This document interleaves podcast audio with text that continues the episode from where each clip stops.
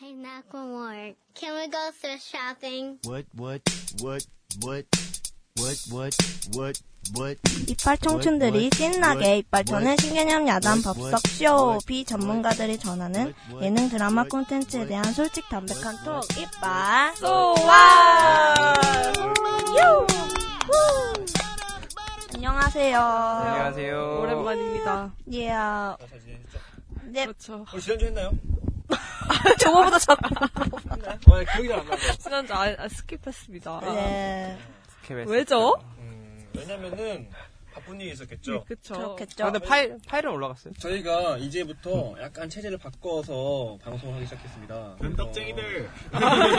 저희가 이제 3시간 방송을 해서 1시간 반씩 어, 격주차로 방송을 할 건데 이제 한 주에 한 컨텐츠씩 나가기로 결정을 했어요. 그래서 한 주는 예능, 한 주는 드라마, 한 주는 예능, 한 주는 드라마 이런 식으로 어, 이제 방송을 해 나갈 예정입니다. 그렇습니다. 네. 알람시계님, 잘 지내셨나요? 소울 08. 아, 아, 8015. 8015님. 네. 아, 맞다. 어, 소울 8015. 맞아, 맞아, 맞아. 네, 안녕하세요. 소울 8015님. 꼼꼼한 시선의 루이입니다. 네, 잘 지내셨죠? 아, 느끼해. 처음 보네요, 저런.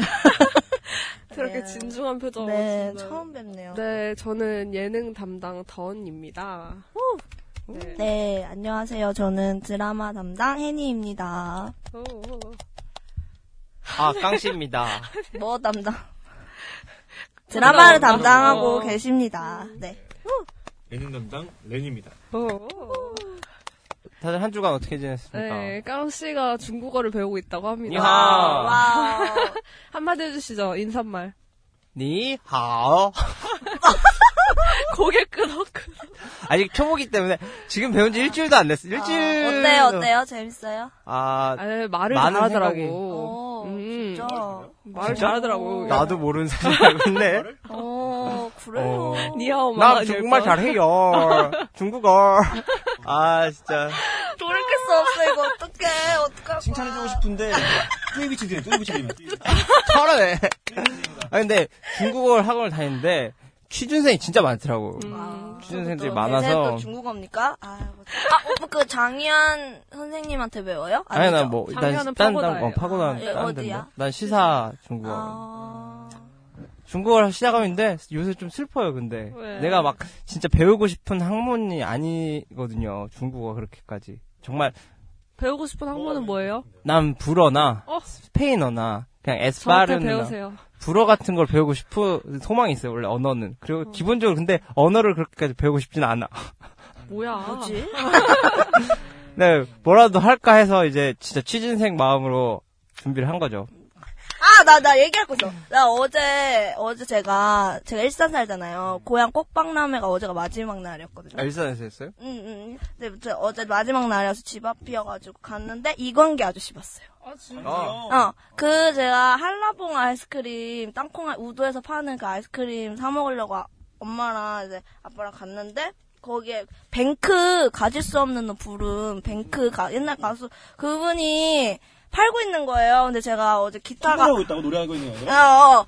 아직 팔고 있었어. 그 사람이 뱅크가 어떻게 알아? 아니, 자기가 얘기, 본인이 얘기하셨어요. 아, 아니, 어, 뭐? 아니, 근데 막, 우리가 막, 아저씨 너무 말을 재밌게, 아니, 재밌게 하시, 하셔가지고 막, 우리가, 우리 가족이 막 계속 보고 있었었는데, 제가 기타를 어- 어제 가져갔었는데, 그래서 아저씨가 기타 줘보라고 제가 쳐주겠다고 해가지고 막 지금 노래를 막 불, 한라봉! 막 이러면서 막 쳐줬었는데, 옆에 이광기 아저씨가 있는 거예요. 그래서 마이크 갖다 대주면서 막, 순식간에 막 같이 노래하고, 음. 혜니가 기타를 잘 치더라고. 아, 아니에요. 어, 다음에 한마디 해요. 기타리스트가 다음에 아니, 갖고 와. 아니다. 우리, 우리 그거 만들어줘. CM송? 어, 오프닝, 그 정도까지는 오프닝. 아니- 오프닝 해주세요. 네, 그러면 우리 이빨 수아의 유승민, 어. 유승민, 어? 볼펜. 그래서 굉장히 재밌었고 이건 여씨가 생각보다 굉장히 잘생겼. 그래서 결론은 우리 로고송을 혜니가 아, 해주는 녹음해 주는 걸로. 예예 예 이번 주 드라마 얘기할게요. 어 저희 이번 주 다룰 드라마는 KBS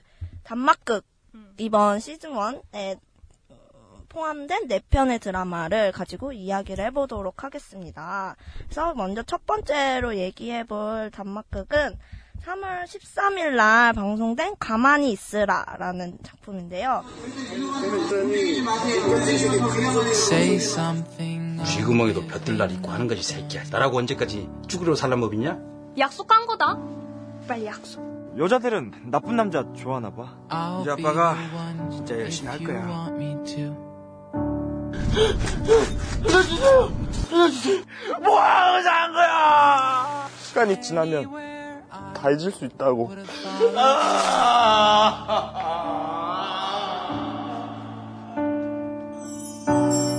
Say something I'm giving. 김종현 PD님이 연출하시고 손세린 작가님이 극본을 쓰셨습니다. 그래서 줄거리를 간단하게 말씀드리면 그 홀로 딸을 키우며 열심히 살아가는 강력계 형사 찬수랑 찬수가 돌봐준 찬수가 돌봐준 음, 그분. 그분이 있어요. 고등학생이 한명 네, 있는데 그- 약간 여기 극 중에서 날라리로 그려지는 그 사, 걔와 벌어지는 그 일련의 사건들을 다룬 이야기입니다. 네, 어떻게 보셨는지. 저는 음. 저는 개인적으로 좀 어, 담, 실망을 좀 많이 했던 작품이에요. 그, 왜냐면은 처음 이 작품이 이번 시즌에 처음 시작하는 작품이었고 이문식 씨가 나온다고 하니까 당연히 기대치가 올라가게 되잖아요. 거기다가 약간 스릴러 물처럼 꾸며지기도 했고 포, 장을 그래서 굉장히 기대를 하고 뚜껑을 열어봤는데 이거는 뭐 재미없다. 음, 그걸로 한마디로 표현할 수가 있겠네요. 음, 재미없다는. 음. 저도 좀 비슷한데 약간 보면서 범죄 영화나 수사물, 음. 형사 영화에서 많이 반- 본 듯한 그런 반전이라던가 갈등 요소나 이런 게 굉장히 많이 짜집기 된 느낌이 좀 많이 들었던 것 같아요. 뭐 에, 스파 조직 폭발 나온 애를 스파이 심어서 뭐 이렇게 한다던가 뭐 아, 누가 아들이 뭐 이렇게 일을 저질러서 그거 덮으려 한다던가 이런 게 물론 이 드라마의 그 목적이 조금 제목에서부터 나오듯이 세월호 사건이 약간 오버랩 되면서 그런 목적을 갖고 있는 것 같긴 한데 그럼에도 불구하고 조금 너무 그게 뭐랄까 세련되게 포장이 안 된 느낌이 많이 들었던 것 같아요. 굉장히 화려한 것들이 많았거든요, 개인적으로. 배우도 그렇고, 연출들도 그렇고, 시의성도 되게 잘 맞아떨어지는 점도 많았다고 생각 들어요, 음. 개인적으로. 그런데도 그 나머지 이외의 것들, 기본기라고 하죠. 그런 기본 스토리들이 다 흐트러져 있다 보니까 뭘 말하는지도 잘 모르겠고, 저는 제일 이해가 안 갔던 게 그 서장 아들이 담이 죽이는 그 과정이 저거 진짜 도저히 이해를 하려고 해도 이해가 좀 안 가더라고요. 그렇게 해서 뭐 어떻게 죽였다는 건지 그그 상황에서 애를 그렇게 한다는 게 상식적으로 좀 나는 이해가 좀안 안 가가지고 다른 분들은 어. 다 어 떻게 봤어요? 맞아. 또 그분도 되게 이상했거든요, 사실. 근데 차라리 모 작가님처럼 눈에 레이저가 웃다가 죽는다거나 그건 재미있잖아요. 암세포도 갑자기 슬며시 문차 문을 박차 들어두고 왜 그러면 안 돼? 왜 그러면 안 되는 거야? 왜 책상에 엎어졌다. 그러니까. 왔다 갔다 죽으면 돼 있어요. 그러니까. 그래서 이게 어떻게 되는 거지?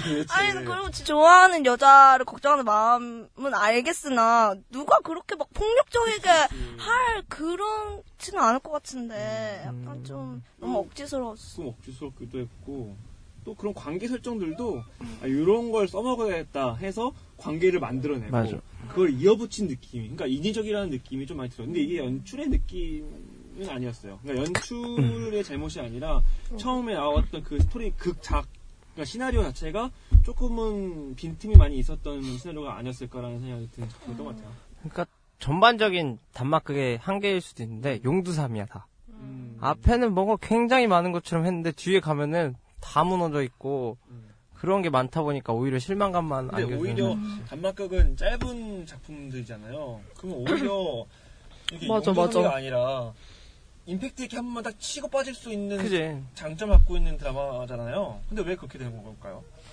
음, 그러니까 소재에 집착하는 것 같아요. 보니까 신선한 뭔가 어, 새로운 그래- 그런 거? 이게 TV라는 매체의 한계일 수도 있는데 일단 시- 새로워야지 사람들이 주목을 받잖아요. 그러다 보니까 소재에 너무 집착을 해서 신기한 걸 소재를 찾으면 아 이거다 하고 아이템을 선정을 하고 그 다음에 극작가를 붙이든지 해서 이 스토리를 뽑아내는 거죠. 그러다 보니까 처음엔 소재가 신선하니까 어느 정도 굴러는 가는데 마지막을 어떻게 끝내야지 하는 느낌이 드니까 아무래도 만약에 이건 제 추측일 수 있는데 그냥 소재 아이템을 선정을 하고 얘기를 하다가 아야 어떻게 끝내야 되냐 모르겠는데 그냥 반전하고 하고 할까 그래 끝내자 하는 그런 느낌까지 받을 때도 있거든요. 그러니까 좀 그렇지 않나 소재에 집중하지 않나 생각. 다른 분은 어, 어 떻게 해봤어요? 저는 보면서 일단 그 시나리오 자체가 각본 자체가 어, 단막극용이 아니었던 것 같아요. 좀 더 길었던 것 같은데 그게 이제 잘 안 되니까 단막극에서 쓰신 것 같다는 생각이 처음에 들었고 오, 그래요? 두 번째는 그 이문식 씨 연기가 좀 낭비된다는 느낌이 나왔어요. 네. 좀 쓸데없이 되게 좀 뭐라고 하지 오열을 많이 하셨던 것 같아요. 음, 저도 동의합니다.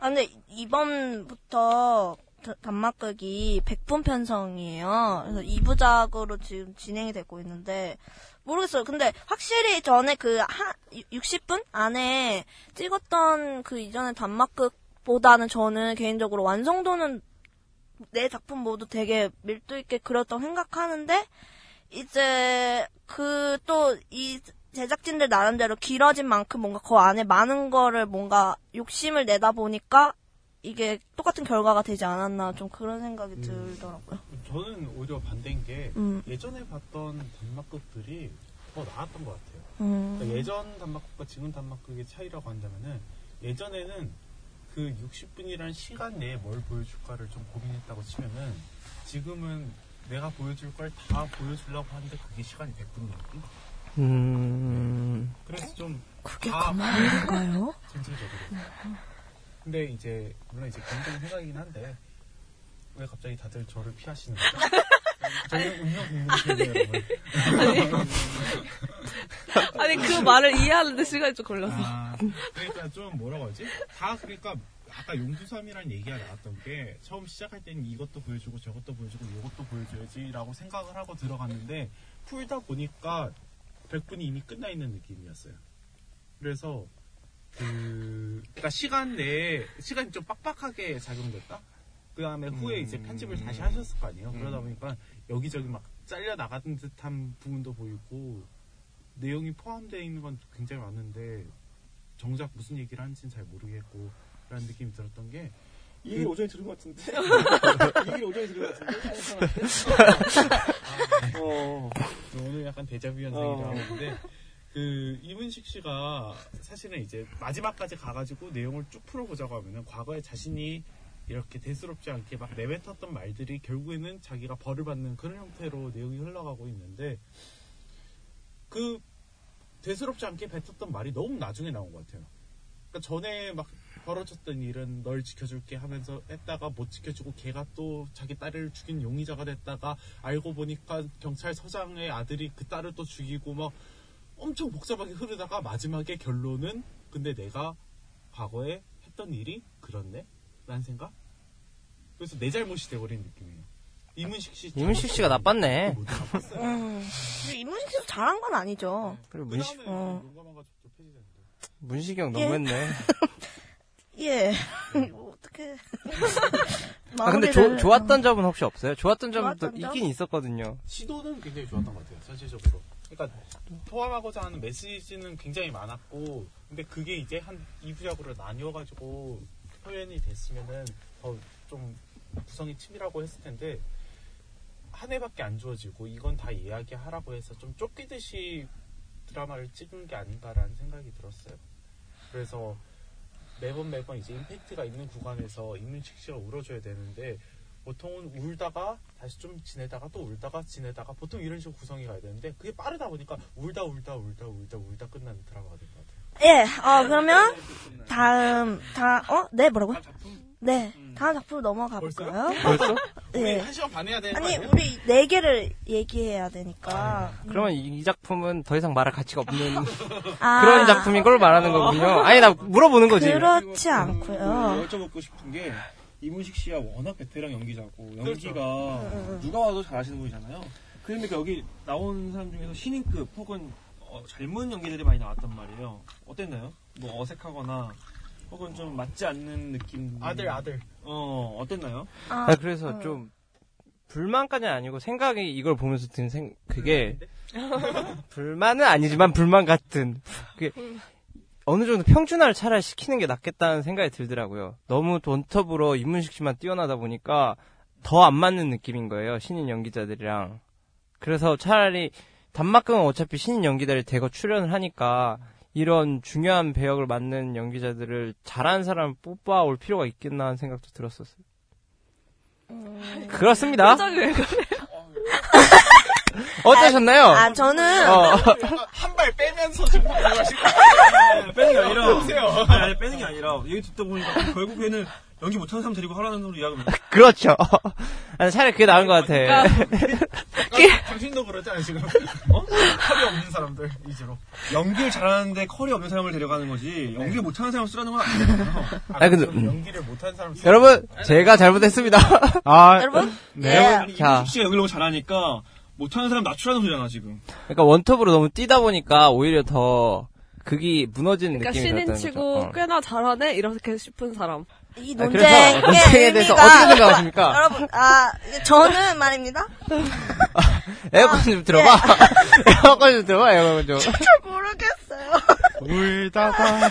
아, 저는, 저는 울다가. 개인적으로 이문식 뭐 물론 너무 좋은 훌륭하신 연기자고 하는데 이, 이 작, 이번 작품에서는 조금 약간 과한 느낌? 이 없지 않아 있었던 것 같고 저 이주승 씨 연기까지는 괜찮았어요. 근데 그 박건태 씨 결국엔 죽이게 된. 이, 이 성함이 아마 뭐 그럴 텐데 그분 그 연기가 조금 저는 마음에 안 들었거든요. 근데 그 마, 그거 말고는 저는 좀 괜찮았던 것 같아요. 연기자들의 그런 연기 다좀 잘해.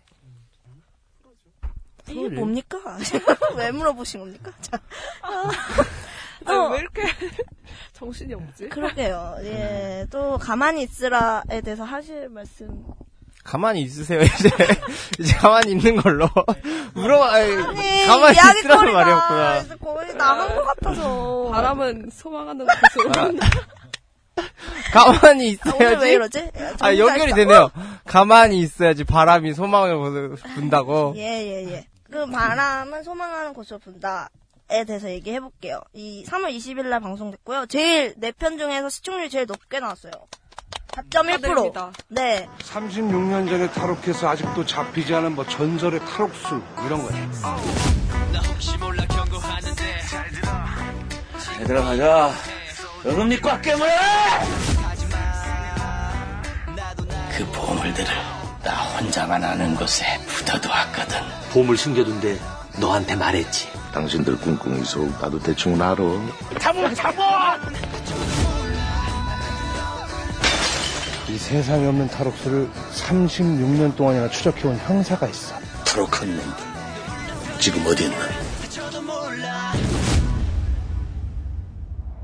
김용수 PD님이 연출하셨고 홍순목 작가님이 극본을 쓰셨네요. 네.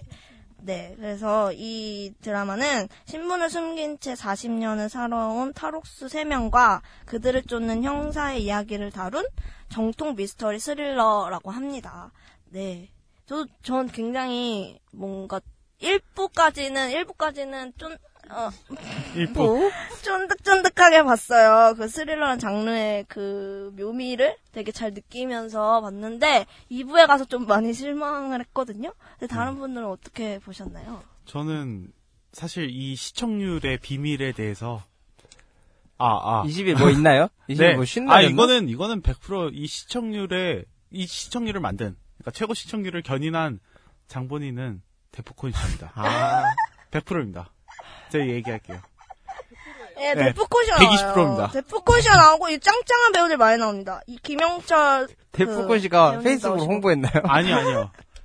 여러분들께서는 자주 안 보시겠지만, 주간 아이돌이라는 프로그램이 있습니다. 거기서 사전 홍보가 들어갔습니다. 아, 그렇습니까? 네, 사전 홍보가 들어갔습니다. 전극 연기한다고? 네. 네. 주간 아이돌 어, 그렇게 팬이 많나요? 주간 아이돌이 팬이 엄청납니다. 아, 그, 네. 그렇습니까? 근데 시청률 차이가 얼마 안 날 거예요. 지금 4.1%가 최고 시청률을 찍었다고 하니까 그전 거의 것도 두뭐 배예요. 제가 봤을 때는 아, 2. 두몇 배야. 프로. 두 배요. 네, 2% 음. 정도는 충분히 채울 수 있었다. 네. 아, 사실 근데 시간대가 챙겨보지 않으면 볼 수 없는 시간대지 않습니까? 어? 9시 30분입니다.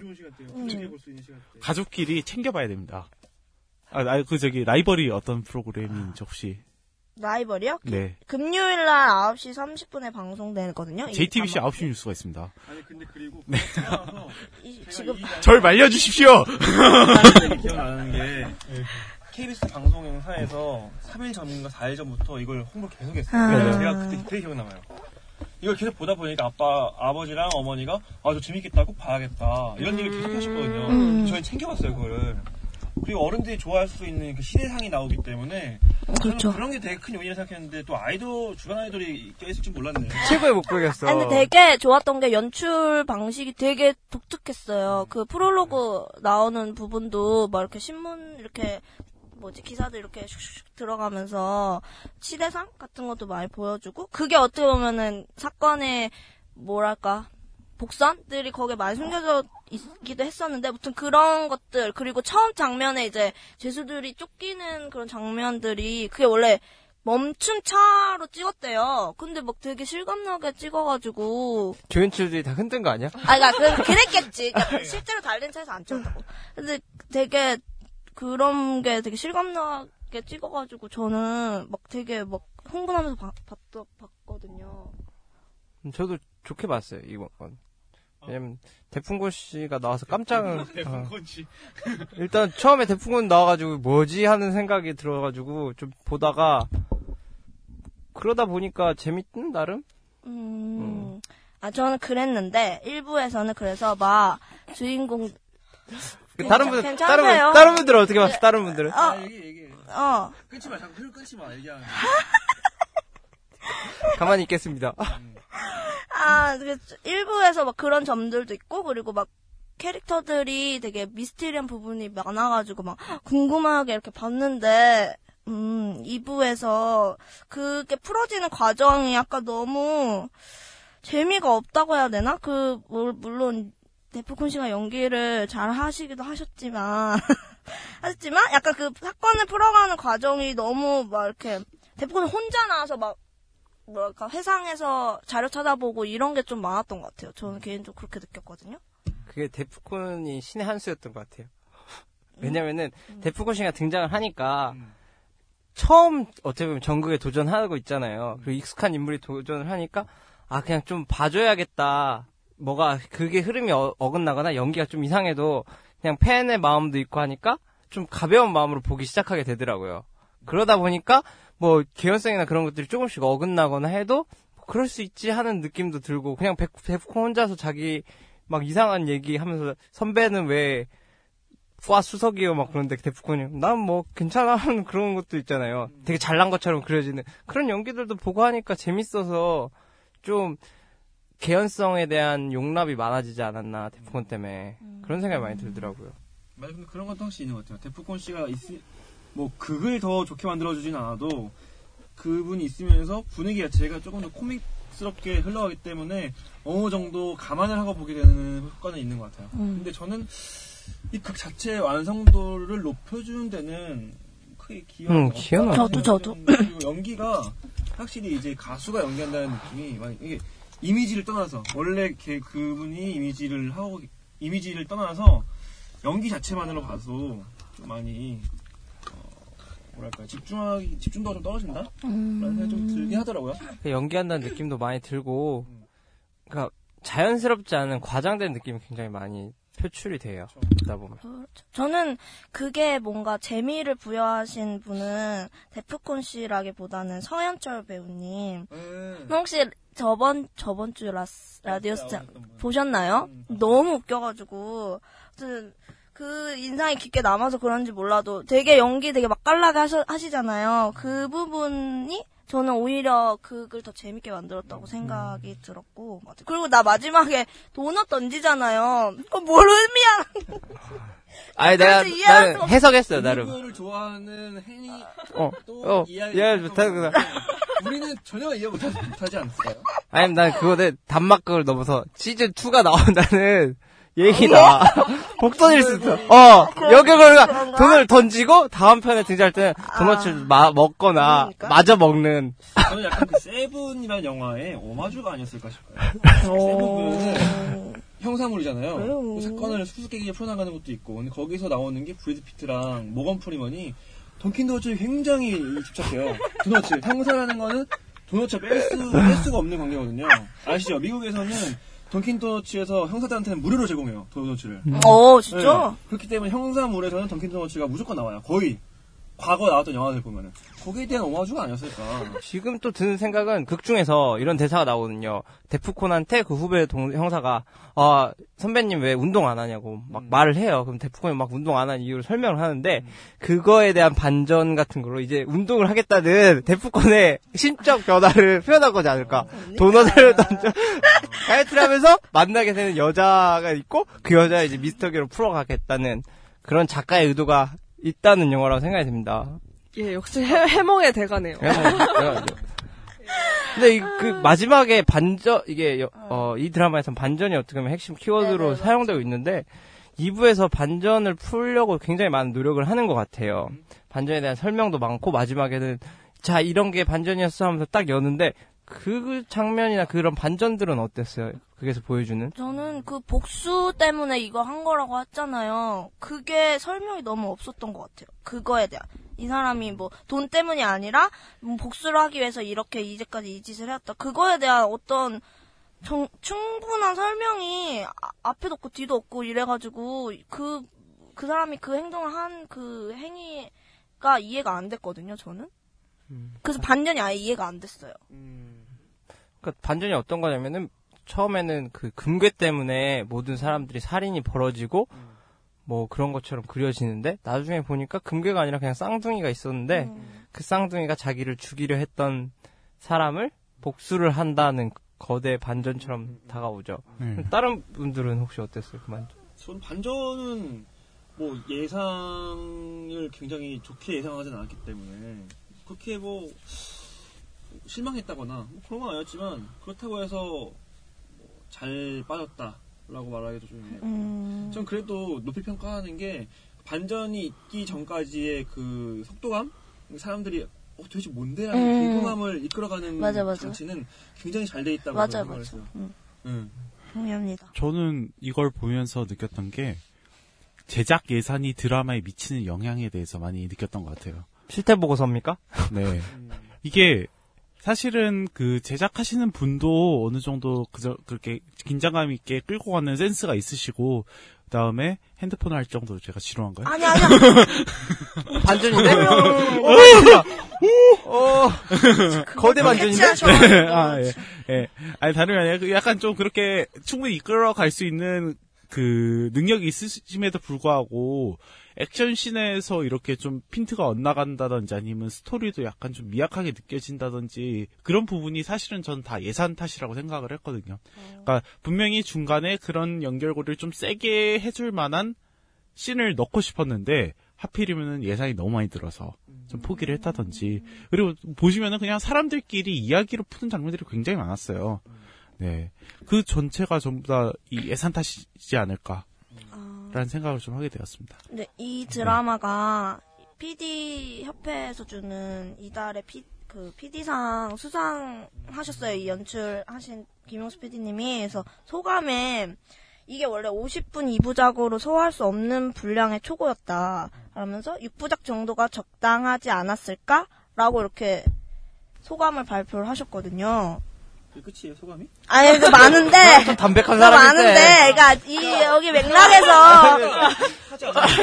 까, 까, 까, 생각합니다. 까, 질문을 던지고, 상주세요. 아, 그러면서 아. 한 번에 끝나버린 덕마크를 잘 만드는 게 어렵, 역시 어렵다고 아, 이렇게 그건- 말씀을 하셨어요. 그건 것 같아. 이 사람이 굳이 마지막에 반전, 이게 반전이 두 번 들어가는 느낌이거든요. 돈이 있어, 있을 것 같았는데 돈이 없는 것도 반전이야. 그러니까 금괴가 있는 것처럼 처음에 다 그리잖아요. 근데 나중에 마지막에 가니까 금괴가 없던 거예요, 결국엔. 그 일본인이 이미 가져갔다는 것도 하나의 설정처럼 한데, 거기에 또 꼬아 가지고, 그 그걸 알아. 살인, 어, 살인범은 그걸 이미 알고 있는데, 나는 돈은 필요 없고 복수만을 위해서 한다는, 그래서 반전에 반전의 연속으로 되니까, 차라리 그렇게 갈 거면 진짜 육부작처럼 그려가지고, 데프콘에 왜 그렇게 미제 사건에 집착을 하는지 모든 인물들을 그려야지만 이게 서- 완성이 되는 거라고 생각이 드는데, 그래도 저는 마지막 반전이 차라리 우리가 좀 예상이 가능을 하더라도, 그냥 돈 때문에 그랬다라고 했으면은, 더 쉽지 않았을까 하는 생각이 많이 들더라고요. 그러니까 이분이 좀 연출이 반말도 하시고 수상 소감도 되게 질문 형식으로 하시고 독특한 분이야.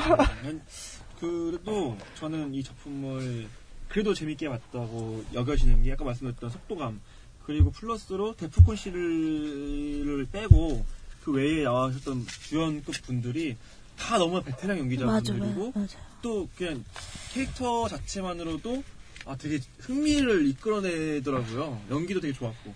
그래서 그분들이 거의 여- 그 작품들을 다 지배하지 않았나. 음. 또 연출 뭐 연출하신 PD님도 너무 연출 잘하셨고 맞아요, 음. 맞아요. 괜찮았던 작품이었던 것 같아요. 음, 그렇습니다. 네. 또 하실 말씀 있으신가요? 없다면? 바람이 불어야 돼 다른 쪽으로. 없다면 머리 심는 날로 넘어가 보도록 하겠습니다. 갑자기 하늘에서 집회가 눈처럼 흩날립니다. 뿌려진 현금은 이렇게 1분도 안 돼 모두 사라집니다. 머리 빠지면서부터 제대로 된게 하나도 없단 말이야.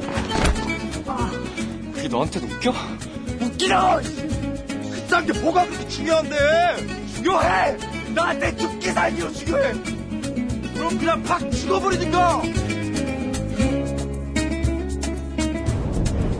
이거는 3월 27일날 방영되었고요. 어, 유종삼 PD님이 연출하셨고 백은경 작가님이 극본을 쓰셨습니다. 어, 이 드라마는 3.6% 시청률가 시청 시청률이 나왔어요. 꽤 잘 나온 편이었고 그리고 줄거리를 간단히 얘기해드리면 그 탈모가 콤플렉스인 남자 주인공이 하늘에서 돈이 떨어지는 이런 뜻밖의 횡재로 겪게 되는 사건들을 그린 드라마인데요. 저는 개인적으로 엄청 재밌게 봤어요.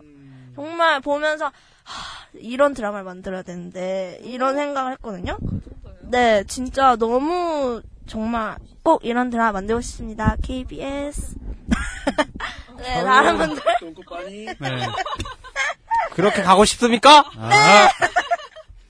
어, 나도 그러니까. 네. 근데 저는 이건 TV보단 연극이었나 하는 생각이 되게 많이 드는 작품이었어요, 이 작품은. 네. 연극 시나리오를 맨 처음에 써서 극단에서 올려갔던 작품을 뭐 리메이크 하는지 해가지고 재조명, 재 구성해서 만들었나 하는 생각이 들 정도로 좀 연극적 요소가 많기도 했고, 장소도 거기서, 거기서 그 제한된 공간에서 촬영한 것도 많았던 것 같고, 그래서 전 TV 드라마라는 느낌은 많이 없었던 연극적 같아요. 요소라는 게 뭐예요? 그러니까 제한 어 TV 드라마는 여러 장소를 이동할 수가 있잖아요. 시간 라인도 뒤틀 수가 있고 그거에 반해서 연극은 공간이 일단 제한이 되니까 한 공간에서 최대한 많이 뽑아내려는 신을 최대한 많이 전개시키려는 게 연극적 요소라고 저는 생각이 들어요. 아무래도 공간적 제한이 가장 크니까 이 드라마도 보면은 그 호텔 신 호텔이 아닌데 모텔이요. 모텔 씬에서 거의 대부분의 사건들이 일어나고 모텔 중심에 의해서 돈이 뿌려지고부터 시작해서 다 그 장소에서 일어난다는 생각이 들거든요. 저는 그래서 좀 연, 이거를 그대로 연극으로 만들어 놔도 그리고 대사 위주로 되게 많이 진행되는 그런 느낌이 있기 때문에 그냥 이걸 연극에 올려도 괜찮겠다는 생각이 들더라고요. 이거 그대로 해도 되지 않을까? 세트 몇개 근데 해도. 장소는 그 한 동네에서 일어나는 일이기 때문에 그 장소가 근데 사실 모텔에서 많은 일이 일어났다고 하는데 모텔도 있었고요 고시원도 있었고 갈비집도 있었고 되게 많은 장소 그 탈모하는 잘못했네요. 수술대도 나오고 아, 근데 뭔 느낌인지는 알 것 같아요. 음, 나난 이해는 하는데 뭔가 한번 찔러주고 싶었어요. 아, 나 한번 찔러주고 싶었는데 내가 무리하게 갔네. 아니, 왜 좋아요, 그래요, 좋아요. 그래요? 좋은 말씀이셨습니다. yes yes 다른 다른 분들은 어땠어요? 저는 사실 그러니까 뭐 드라마 연출적이나 이런 부분은 다 괜찮았는데 결과적으로 이 드라마가 뭘 얘기하고 싶은지가 탈모인의 고통. 아니야, 아니야, 그거야. 아니야. 아니야, 머리와 것도- 외모 때문에 안 되는 게 아니다. 아니야. 머리야 뭐 그거 안 되면 다 안 된다. 아니야.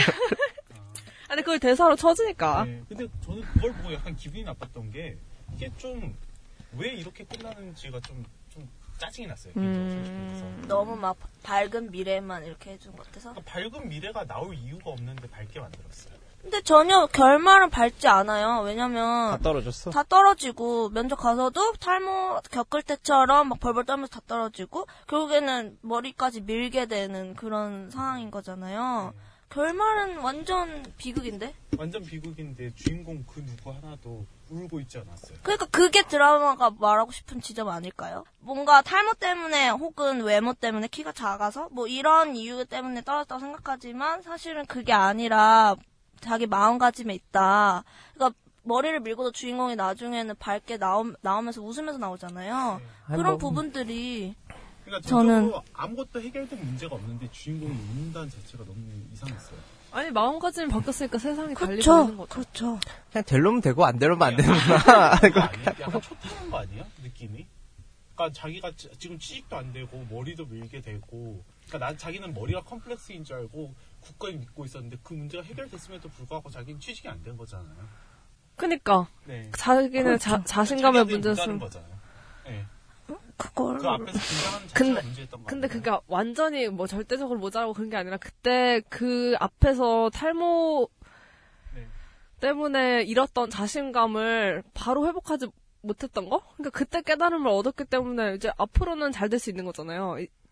이- 그러니까 그 면접을 겪으면서 깨달음을 얻은 게- 거기 때문에. 그러니까 그러니까 저도 결말은 뭐 딱히 다른 건 별로 의문이 안 가는데 여자만 어떻게 되는 건지 좀 의문이.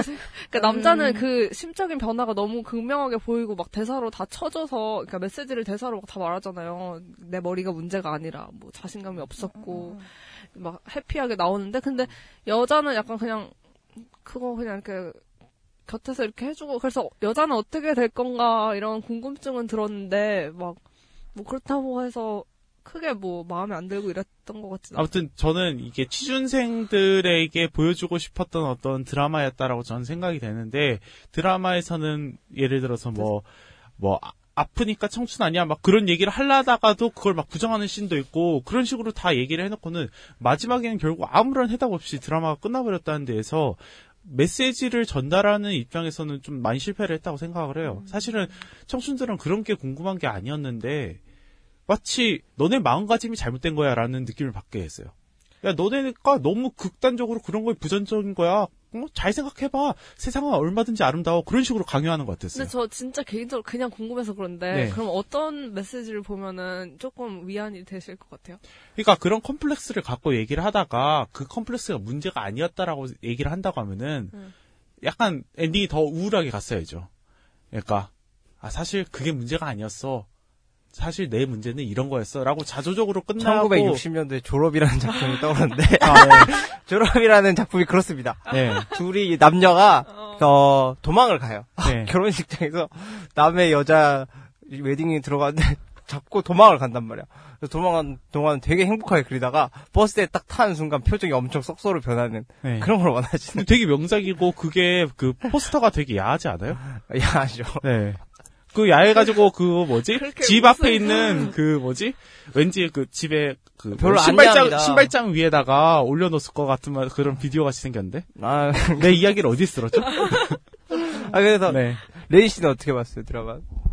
저는 뭐 이렇게 재밌게 보진 않았고요. 뭐 일단 아까 깡 씨가 말했던 것처럼 저도 약간 연극 같은 느낌이 들었어요. 근데 그 이유가 뭐 제한된 공간이라기보다도 제가 생각할 때는 조금 드라마보다도 한 단계 조금 어 높은 어 뭐랄까요 극적 요소들이 많이 곳곳에 배치되어 있기 때문에 좀 현실감이 많이 떨어져서 연극처럼 약간 웃기면서 감동도 있는 스토리라면은 납득할 수 있을 것 같은 스토리거든요. 그래서 저는 오히려 연극적인 요소가 더 많다. 연극으로 나와서도 재밌게 봤을 수 있을 것 같다라는 생각이 들었고 여기서 나오는 사건들이 오묘하게 설켜 있긴 하지만 이게 좀 헐겁게 엉켜 있는 느낌이 그러니까 교차가 헐겁게 돼 있는 느낌이 좀 많이 들었어요. 저는 예를 들어서 모텔에 돈을 숨긴다거나 뭐 이런 것도 있잖아요. 사실 아무리 생각해도 저는 납득이 잘 안 가기도 하고 물론 개연성을 따지자는 건 아니라 어느 정도는 그래도 기본적인 그 팽팽한 그 관계들을 유지해 줘야지 전하고 싶은 메시지가 훨씬 더 단단해진다고 생각을 하는데 많은 분, 부, 부분들이 조금 너무 헐겁게 돼 있어요.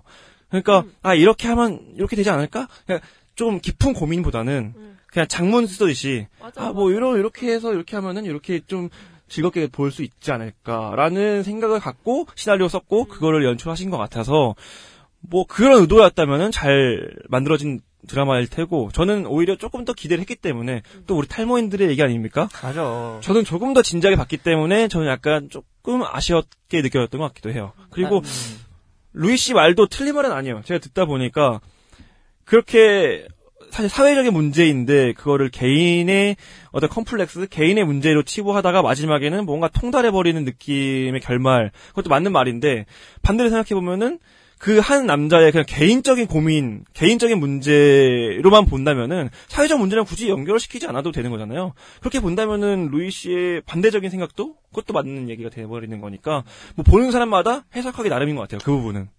난 그래서 좀더 판타지적 요소를 아예 가져가서 썼으면 머리가 막 머리, 자라? 아니 머리를 뽑으면 이렇게 돈으로 변하는 거야.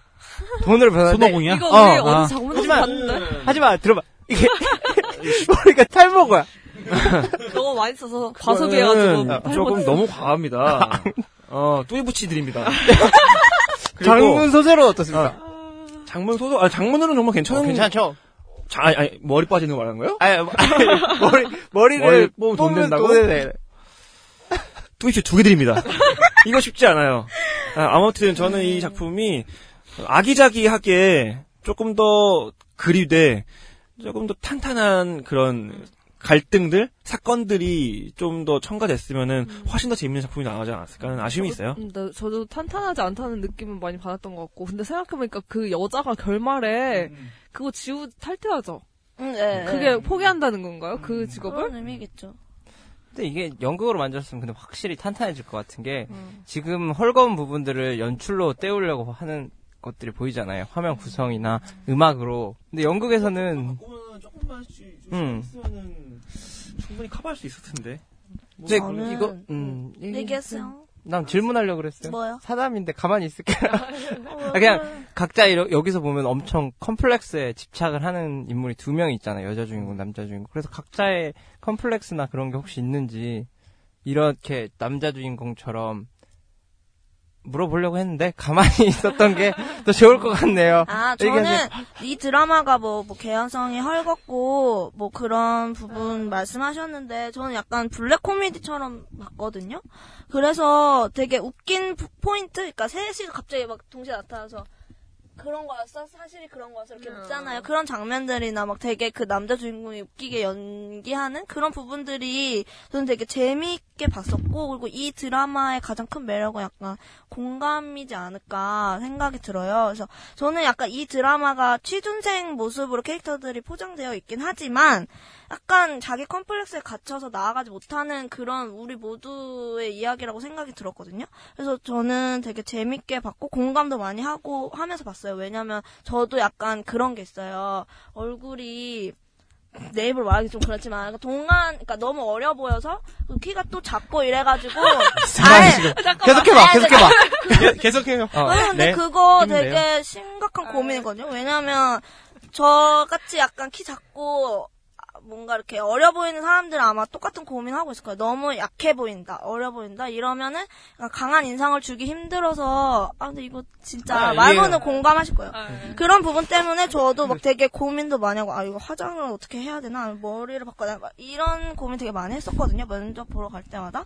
그래서 약간 보면서 공감도 많이 들었고 그리고 저는 개인적으로 그 연출할 때 되게 밝고 젊은 느낌이 많이 신선한 느낌이 많이 들고 그 머리 심는 수술 때 그것도 막 모내기랑 이렇게 교차 편집하면서 하잖아요. 그런 부분도 되게 재밌게 봤었던 거 봤었던 것 같아요. 그래서 되게 재치 있는 드라마라고 생각이 들었거든요. 음, 근데 팬이가 대- 갖고 있는 대답할 틈을 안 주고 일부러 딴 얘기 맞아. 팬이가 가지고 있는 막 고민은 비판- 굉장한 고민인 거예요. 네. 비판하고 왜냐면은 내가 보니까 레오나르도 디카프리오도 옛날에 너무 잘생겼었잖아요.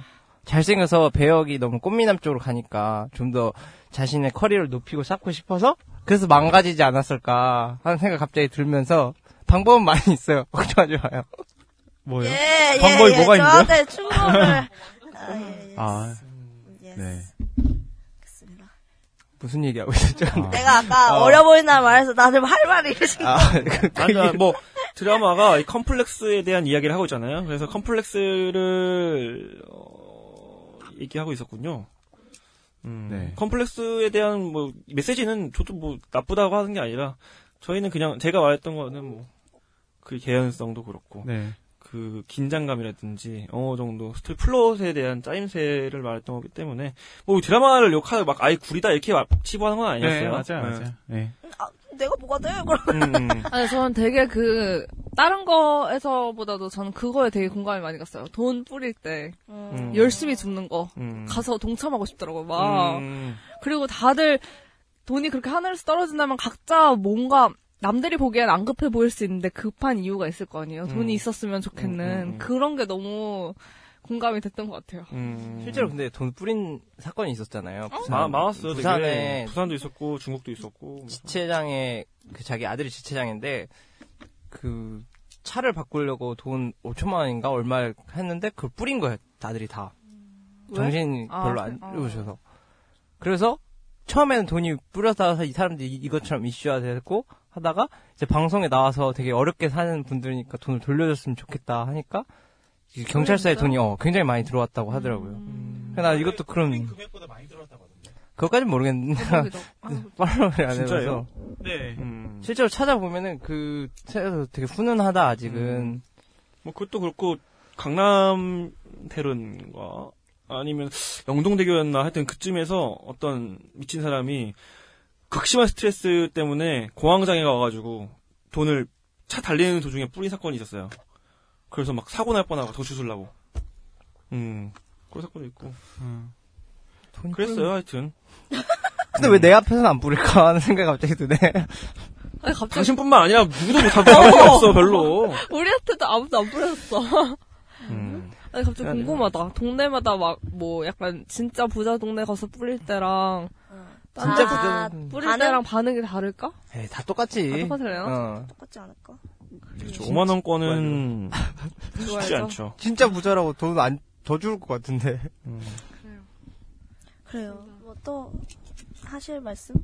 아, 뭐, 그런 것도 있었어요. 그러니까 돈 주는 거 얘기를 하다 보니까, 음. 사실 돈 줄 때 우리가 그거를 어디에다 쓸 건지를 생각하면서 줍지는 않다고 생각을 하거든요. 근데- 돈이니까 음. 일단 죽고, 죽고 나서 이제, 쓰- 그, 주운 양에 따라서 어디에다 쓸 건지를 생각하는 건데, 그런 개연성은 좀 약했던 것 같아요. 그러니까 얘기했던 것처럼 부자도 그냥 돈이면 주지 않을까요? 당장 쓸 일이 없어도? 네. 그러면 음 그렇다고 치고 그 네, 첫, 네, 네, 예, 예. 더 이상 뭐 네. 자꾸 돈돈 얘기하는 것 같아가지고 네. 어 배우들의 연기 어땠나요? 배우들의 연기. 아주 되게 이 유종선 PD님이 이 그 주연 배우 세 명 있잖아요. 음. 그 복싱하는 친구랑 스튜어디스 하고 싶은 여자랑 그 탈모 되게 칭찬을 많이 하더라고 기사를 보니까 미래 정우성 송혜교 이병헌이래. 그건, 그건 아니다, 그건 아니다. 아니 아이. 막 칭찬하시더라고요. 근데. 전 되게 나- 그 주인공 연기가 되게 재밌었어요. 난 그 말 하기 근데- 전까지는 칭찬인 줄 알았는데 아. 칭찬이 어, 아니야. 이거, 이거 너무 좀 그런데. 저주야? 네. 근데 루 감독님도 촬영을 하, 하셨기 때문에 루 네. 감독님의 히어 그 히, 히, 에, 히로인 있잖아요. 네. 어때요? 송혜 같습니까? 송해 간 역을. 이렇게 자기 자기 배우라도 네. 그것만 갖고 있는 게 쉽지 않아요. 그러니까 그 내가 봤을 때는 네. 그 연출하신 분이 자기 배우들에 대한 자기 라- 프라이드가 라인 아닐까요, 이거? 어 프라이드가 굉장히 네. 강하셨던 분이 또내 라인인 것 나도 같은데. 거기까지 생각을 했어요. 프라이드가 있까 내 식구라는 감정이 있다고 생각했는데 갑자기 송혜교 형 네. 누가 송혜교랑 누구 또 누구였지? 정우성, 정우성, 이병헌. 나이 나온 순간 아 이거는 네. 내 식구가 아니라 그분이- 쳐내겠다는 말이구나. 아. 교묘한 뭐 안티. 어. 교묘한 네. 안티겠구나 생각이 드네요. 아니, 근데 세 명이 있었잖아요. 어. 그나마 셋 중에서 누가 제일 나았어요? 뭐 뭐가 연기가요? 메인 세 명. 고등학생. 고등학생이랑 난 연기가? 고등학생이 제일 나았는데.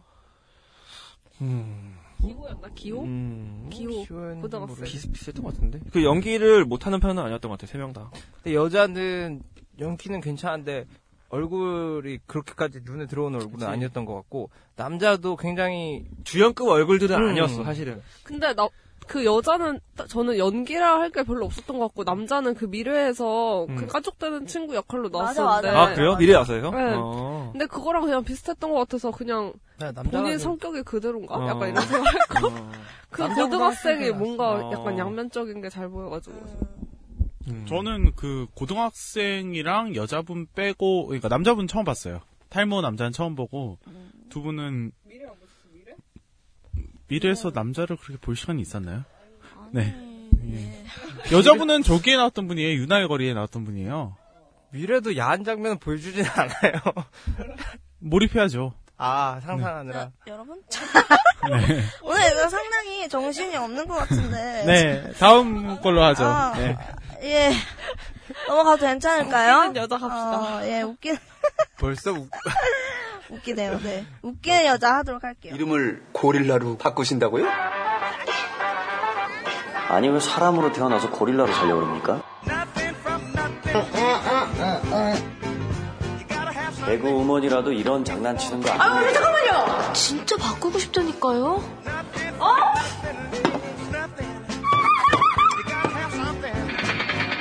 오! 야! 고릴라 왜야? 왜 이래? 뭐 매력 있더라고요 지가 판사면 더. 웃기는 여자는 4월 3일에 방송되었고요.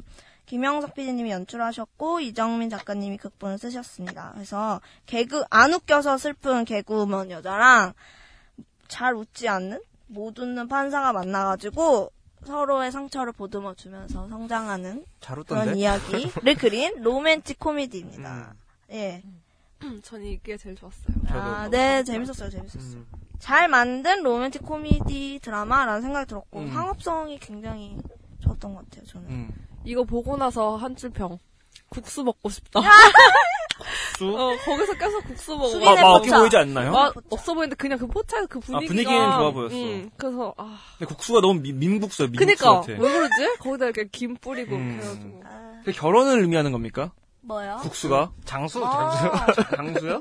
그냥 저 둘이 잘 되는 것을 암시하는 아? 포인트가. 그렇게까지. 아, 원래 포장마차는 우동 아닙니까? 근데 거기가 약간 실내 포차 느낌 아니에요? 그 약간 음식점 같은 느낌? 그렇게 깊이 생각 못 네, 나 저도 그래서 그렇게까지 생각 못 내가 PD였으면은 우동. 우동. 을 했겠지만 아. 혹시 이 PD님이 그런 의미를 담고 있지 않을까? 해피엔딩의 결말을 국수로 미리 보여주는 것이 아닌가? 그럼 소, 소맥은요, 소맥? 소맥이요? 응. 그건 5천만 국민이 좋아하는 거니까. 아니지, 어쩔 수 소맥도 넣는 거예요. 섞인다는 거지. 경찰이 소주와- 도넛 먹는 거랑 비슷한 겁니다, 그거는. 네.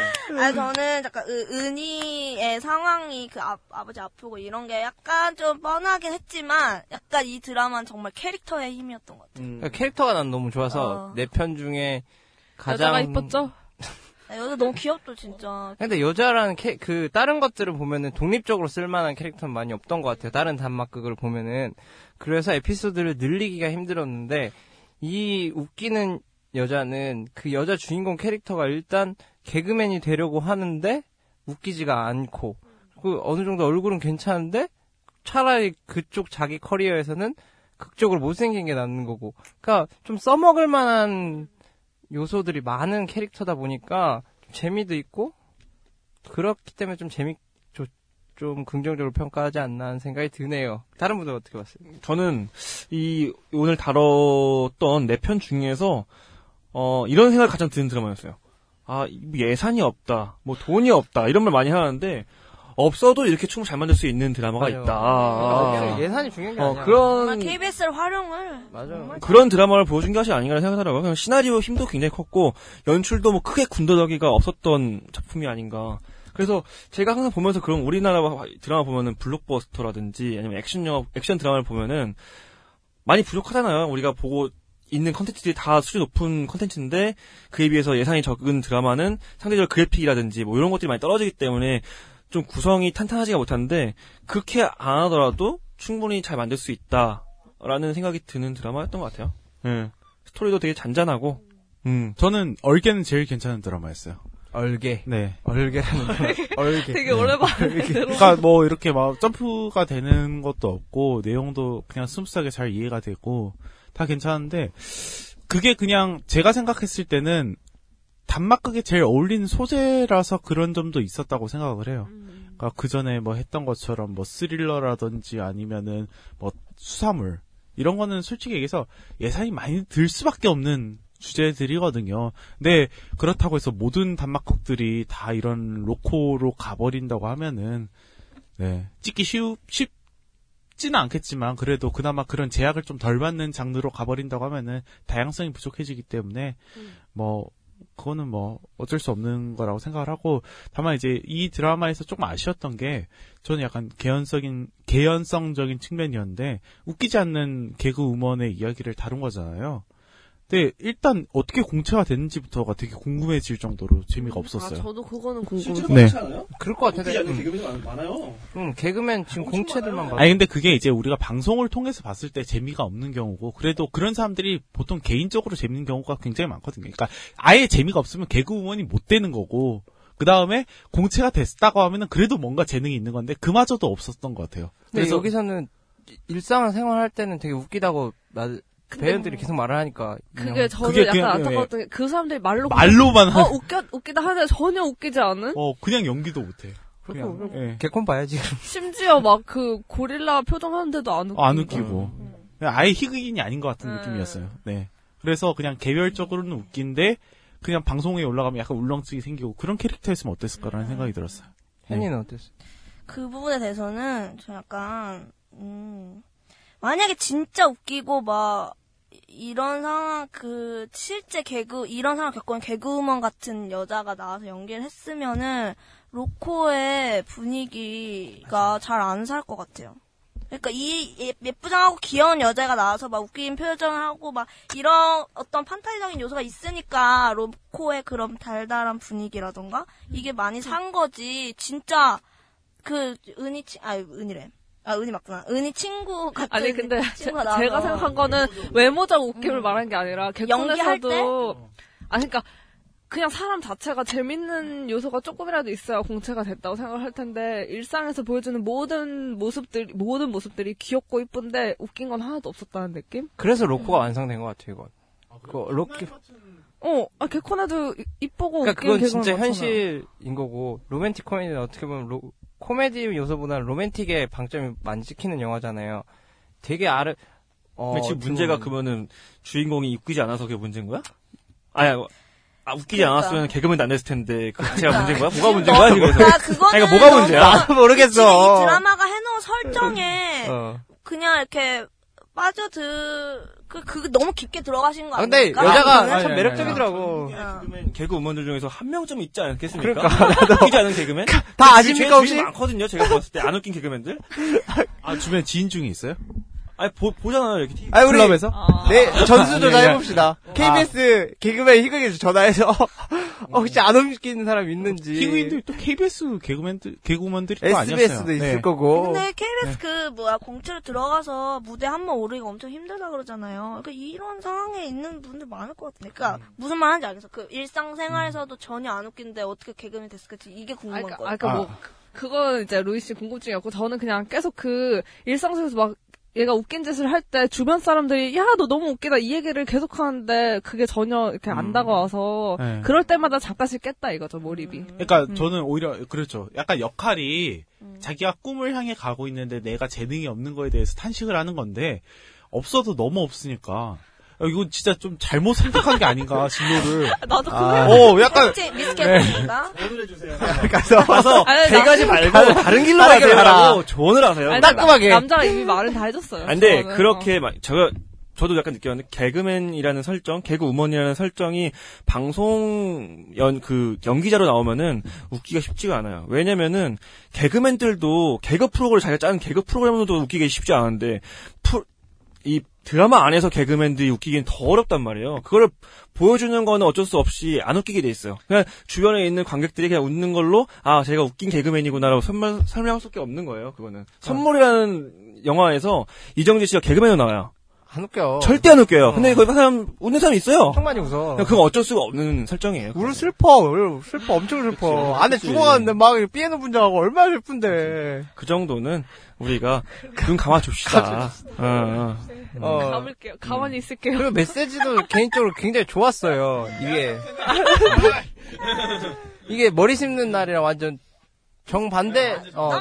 그런가? 왜냐면 이거는 사회적인 문제를 정확히 정준하지 않더라도 포기하지 말고 계속 하라는 그런 응원의 메시지처럼 다가갈 수 있기 때문에 이건 머리 심는 날은 그렇지 않았나요? 응원 머리 심는 날도 응원을 해주죠. 근데 뭐가 다르다는 거야? 그러니까 얘도 그 이름에 갇혀가지고 이름 제가 콤플렉스인 거잖아. 제가 잘못했습니다. 어쨌든 예. 뭐야 이 정정. 아, 근데 내가 봤을 때좀 네. 이상한 것 같아. 네. 그래. 오늘 좀 여러분, 약간 네. 여러분 정신 차립시다. 어떡하죠? 이거 방송 방송 어떻게 해? 방금 한 2초간 엄청난 정적은 뭐야? 아무도 얘기 안. 쉽지가 않네. 다음부터 점심에 고량주를 먹지 맙시다. 네, 여러분. 두 분 이상하신 것 같아요. 네. 호불호 갑시다. 예. 아 벌써요? 예, 예. 니마 그강부터 갑시다. 아, 니마 그강. 예, 네. 죄송합니다. 가장 니마 가장. 그강 하나를 음. 고르는 거죠. 네네. 어, 우선은 저부터 해볼게요. 이 니마 그강을 건너지 마오에서는 저 아까 제가 아까 뭐좀 가장 아쉽게 봤던 부분이 아무래도 탈모 이야 탈모인의 이야기 어 머리 심는 날 이 작품이었는데 이 작품에서 모텔 돈 숨기는 설정 혹은 뭐, 뭐 그런 것들 소소한 설정들을 조금만 더 신경 써 어, 숨기는 게 모텔이 안 와도 되잖아요. 맞아. 어, 예를 들면은 모텔. 앞에 있는 오토바이 뭐 그런 데다가 자기 뭐 사물함 같은 거 있잖아요. 그거 숨기는데 나오는 그 불륜 관계를 보게 되고 이렇게 돼도 조금만 틀어도 말이 되는데 모텔에 모텔에 있는 비계 베개에다가 돈을 숨긴다는 거 이거 쉬운 일 아닙니다. 이거 쉬운 일 아니에요. 거, 거기서는 근데 아무것도 안 하고 그냥 앉아만 있었는데? 앉아 돈만 셌는데? 아니 그건 중요한 게 아니지. 숨기는 거 자체가 잘못된. 아니 돈 매년 120만 벌었어. 어, 그럼 거기다 숨겼을 것 같아? 아니. 아 인간적으로 생각했을 때 모텔 베개에다가 숨기는 사람이 이- 인간적으로 말이 되는 사람입니까? 모텔에서? 어 베개에다가 베- 모텔은 무조건 사람이 체크아웃에 나가면은 무조건 모든 게 다 바뀌어요. 맞아 맞아. 경험자의 말씀입니다. 잘 들으세요. 난 몰라가지고. 호텔도 그렇고 모텔 다 똑같아. 어, 아무튼 이거는 참 이 사람 원래 다 그런 건데. 아니 그 생각해봐, 생각해봐. 뭘 생각? 내가 거기 자고 나왔어. 다른 사람이 내가 자는 자리에 누우면 기분 좋아요, 안 좋아요? 안 좋아, 안 좋아. 그래서 바꾸는 겁니다. 아. 이해하셨죠? 그런 설정들 조금 디테일하게 그리고 뭐 머리 빠지는 것도 좋아요. 근데 아, 머리 빠지는 것을 어, 컴플렉스로 잡았다면은 뭐 사실 뭐 루이 씨가 말했던 것처럼 젊은이들이 흔히 생각하는 컴플렉스들 같은 거를 조금 더 고민해서 소재로 사용했었으면은 어땠을까라는 생각도 좀 들더라고요. 그러니까 머리 한 명만 독특하게 하고 나머지 커플렉스들을 좀 공감을 살 수 있는 컴플렉스로 어, 그쵸, 그쵸. 심어놨어야지. 음. 그거 좀- 탈모 3천만이면 할만하지 않아요? 아, 근데 그 젊은 층만 있는 게 아니니까. 뭐, 아, 근데 뭐, 아니, 그분, 그 탈모가, 뭐, 그 공감대가 없다는 게 아니라, 다른 부분에서도 젊은이들이 느낄 수 있는 공감대가 같이 형성되어 있었으면은, 이 힘이 더 강했지, 않- 메시지의 힘이 더 강했지 않았을까라는 생각이 드는 거죠. 저도 약간 그 돈 관련해서 안타까운 점이 하나 있었는데 돈 관리를 너무 못하는 거예요. 큰 돈을 주워놓고 음. 여기 그그 옥상에 올라갈 때도 여기 주머니 여기 바로 점 잠바 여기 주머니에 넣어놓고 뭐 그럼 돈을 어디에 넣어야 돼? 아니 뭐, 뭐 안쪽 주머니 있는데 왜 아. 그래서 전 보는데 약간 그러니까 아니면 어, 바지 야, 약간. 어, 이러니까 면접이 떨어지지, 그런 느낌. 아니 그러니까 약간 그것도 그렇고 그 달릴 때도 5만 원권이 이렇게 보이게 팔랑팔랑 거려서 막 달리는 거예요. 음. 그러니까 물론 연출을 위해서 그렇게 했겠지만 속으로는 매우 불안했습니다. 음. 저돈 잃어버릴거나 좀 아니면 고딩한테 뭐, 걸리는 장면들이라든지. 어, 그러니까 뭔가 약간 약간 그러니까, 어. 약간 약간씩 장문에서 조금 더 많은 그 드라마 과정, 그러니까 현실화시키는 과정을 조금 더 필터링을 했었으면 조- 좋은 작품이 되지 않았을까. 아쉬움이 있는 거죠, 그냥. 음. 저는 그 봄바람 부는 거 있잖아요. 봄바람이 바람이 부는 바람은 소망하는 곳으로 분다. 거기서 데프콘하고 후배가 대화하는 장면이 있는데 그 후배가 데프콘한테 아 선배님은 수석에 경찰대 수석에 굉장히 머리 좋으시네요 막, 막 얘기를 하는 거예요. 전그 부분이 차라리 너무 간 거 아닌가. 데프콘한테 웃기는 포인트로 넣은 것 같긴 한데 굳이 넣었어야 하는 생각이 들어가지고 저는 어, 어떤 의미에서요? 그, 그런 수석인 게. 그래 미안해요. 아니, 아니. 뭐 여러 번 사과를 하시네. 오늘 오늘 내가 좀 사과를 많이 하네. 아, 잘, 잘 모르겠어서. 아니, 그 어. 캐릭터 설명해 준 거 아니었나요? 아 캐릭터 설명하고 있어요? 나는 그냥 데프콘이 그런 일반적으로 개- 개프콘이. 어, 데프콘이 그런 식으로 인식이 안 되니까 아, 원래 이미지가? 어, 원래 아. 이미지가 그걸 그냥 한번 재미 요소로 넣은 건지 해가지고 아. 수석에 막 운동도 잘하고 그런 것 쪽으로 그리길래 아. 그렇습니다. 다음 분. 네, 저도 바람은 소망하는 곳으로 본다 해서 그 대준 씨 데프콘 씨가 도넛 던지는 음, 마지막 장 네, 그 부분이 너무 같, 그러니까 그 전까지는 연기자 유대준으로 봐- 봤어요. 근데 그 장면이 나온 순간 갑자기 형돈이와 대준이의 뭔가 뮤비에 나올 법듯 법듯 한 장면 네. 한 장면이 떠올라서 갑자기 데프콘으로 돌아와 버려가지고 그 부분에 너무 가지 않았나 네. 생각했습니다. 저 했어요. 돈. 아, 돈, 돈이 불안하셨다고? 아, 네네. 음. 저 같은 경우에는 그, 가만히 있으란가요? 네, 맞나요, 네, 맞나요? 네. 제목이? 음. 거기서 그냥 좀 스토리를 좀 뺐으면 좋겠다라는 생각이 많이 들었어요. 찍지 말라고. 아니, 아니요, 아니요. 그러니까 너무 많은 거를 포함하려고 했다. 마지막에 그 담장 넘는 것까지는 안 가도 되지 않았을까. 그냥 단순히 자기가 이렇게 꽂아놓은 애가 자기가 못 구하고 거기에 대한 죄책감이 있고, 그 다음에 나중에 딸- 딸이 죽었는데 그 딸이 걔가 용의자로 하면서 약간 미안함과 섭섭함과 뭐 증, 분노와 이런 게 교차로 되는 것까지 보여주고 근데 결국엔 아니었고 그래서 오- 오해했던 내가 미안했다 뭐 그런 식으로만 단순하게 가도 좋지 않았을까라고 하는데 거기에서 막 서장이 바뀌고 뭐 그런 것까지 다 넣어버리니까 음. 너무 복잡했던 것 같아요. 그냥 그냥 단순하게 가도 충분히 임팩트가 있었을 거라고 생각이 되는데 너무 많은 거를 보여주려고 했었던 것 같아요. 그래요. 네? 그래요. 네, 네. 음, 네, 그러면 음. 이제 갑시다. 응. 꼭 챙겨볼. 찾아서 볼. 걸리면 볼. 절대 안 볼. 포볼!